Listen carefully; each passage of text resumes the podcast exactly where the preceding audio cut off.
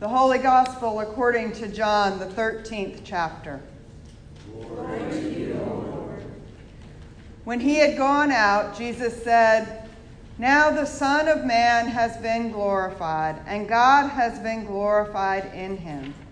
If God has been glorified in him, God will also glorify him in himself, and will glorify him at once. Little children, I am with you only a little longer. You will look for me, and as I said to the Jews, so now I say to you Where I am going, you cannot come.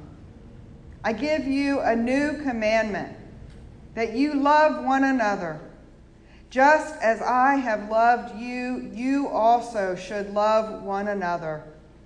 By this, everyone will know that you are my disciples if you have love for one another.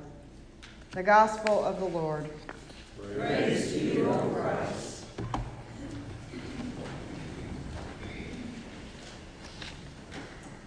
Let us pray. May the words of my mouth and the meditations of our hearts be acceptable in your sight, Lord, our strength and our Redeemer. Today's gospel passage takes place before the crucifixion. In fact, it is the same text we heard on Maundy, Thursday, when Jesus gave his disciples a new commandment. Reading the text again, I noticed how Jesus calls his disciples little children. In our text a couple of weeks ago after the resurrection, Jesus appeared to his disciples on the seashore, and there he called them children too. Hearing him, I wondered why Jesus addresses the disciples that way. His followers aren't children by any traditional definition. They are fully grown adults with families and responsibilities, homes and jobs when they are called as his disciples, and yet he calls them children. Some people think it is diminutive that Jesus calls them children because their faith is not yet mature. But isn't our faith always forming and reforming as we learn about who God is and who we are as God's children? Faith grows and expands as we experience God in our lives. Besides, I don't think the Jesus that we meet in Scripture belittles or talks down to the people around him, even when they make mistakes and he corrects them. Others suggest that Jesus called the disciples children to express his affection for them, the same way my granddaddy called me honey child. For me, Jesus' use of the word children brings to mind the time that Jesus told the disciples, Let the little children come to me. At that time, the disciples had rebuked the crowds for bringing the children to Jesus. But Jesus welcomed them, saying the kingdom of God belonged to them Perhaps the disciples had finally understood his teaching and were following Jesus with childlike faith, open to what God was doing in their midst. But perhaps the simplest explanation is that Jesus calls the disciples children because Jesus is God and they are God's children. In baptism, we are named God's own sons and daughters. We experience a sweet swap when we receive faith in Christ and we are made co heirs to the kingdom. We receive all that belongs to the Son of God, and Christ takes on all that is ours. With this address, Jesus is reminding the disciples of their identity. In Jesus' words, I also hear an echo of the prayer and instruction in Deuteronomy 6 that his Jewish disciples would have known. It says, Hear, O Israel, the Lord is our God, the Lord alone. You shall love the Lord your God with all your heart and with all your soul and with all your might. Keep these words that I am commanding you today in your heart. Recite them to your children and talk about them when you are at home and when you are away, when you lie down and when you rise.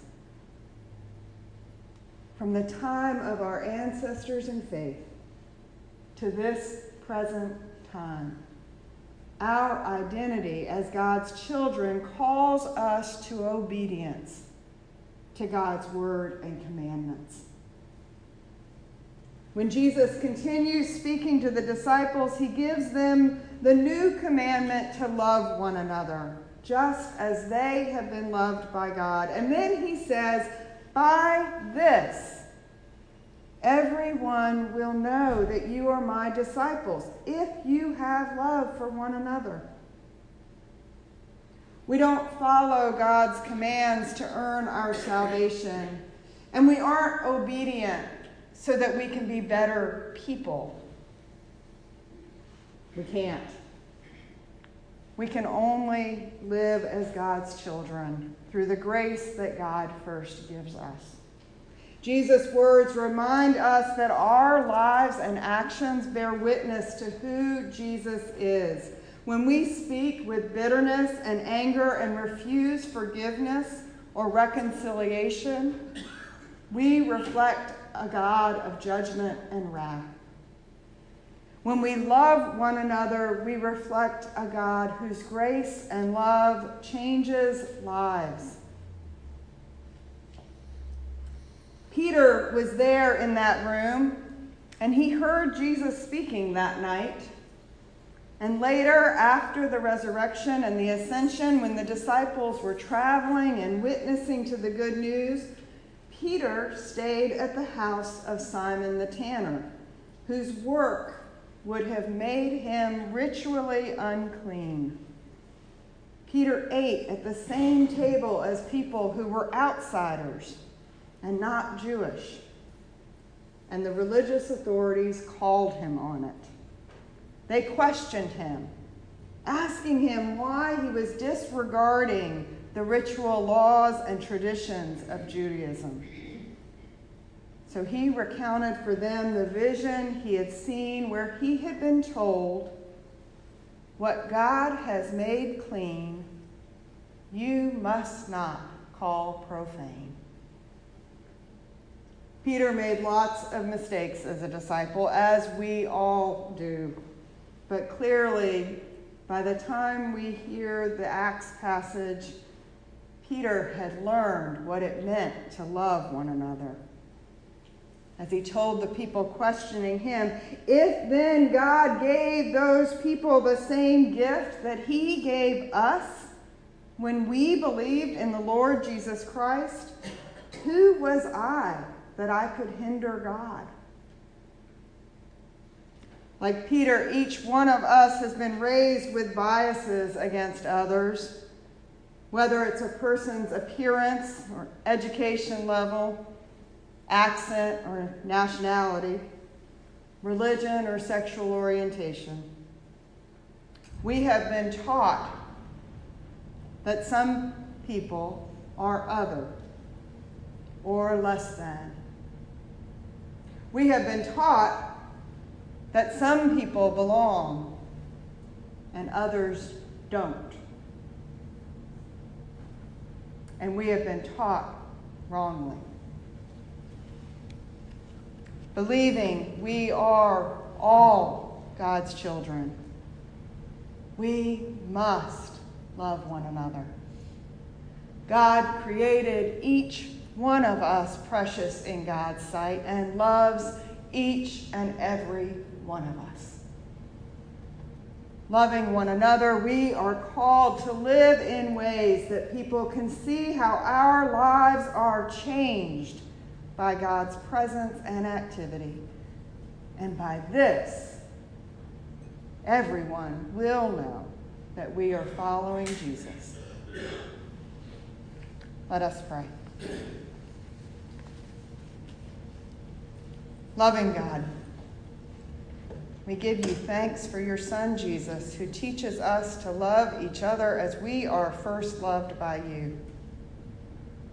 Help us live as disciples with confidence in our identity as your children and with obedience to your word. Send us out as witnesses to your transforming grace and mercy. We pray in the name of Jesus. Amen.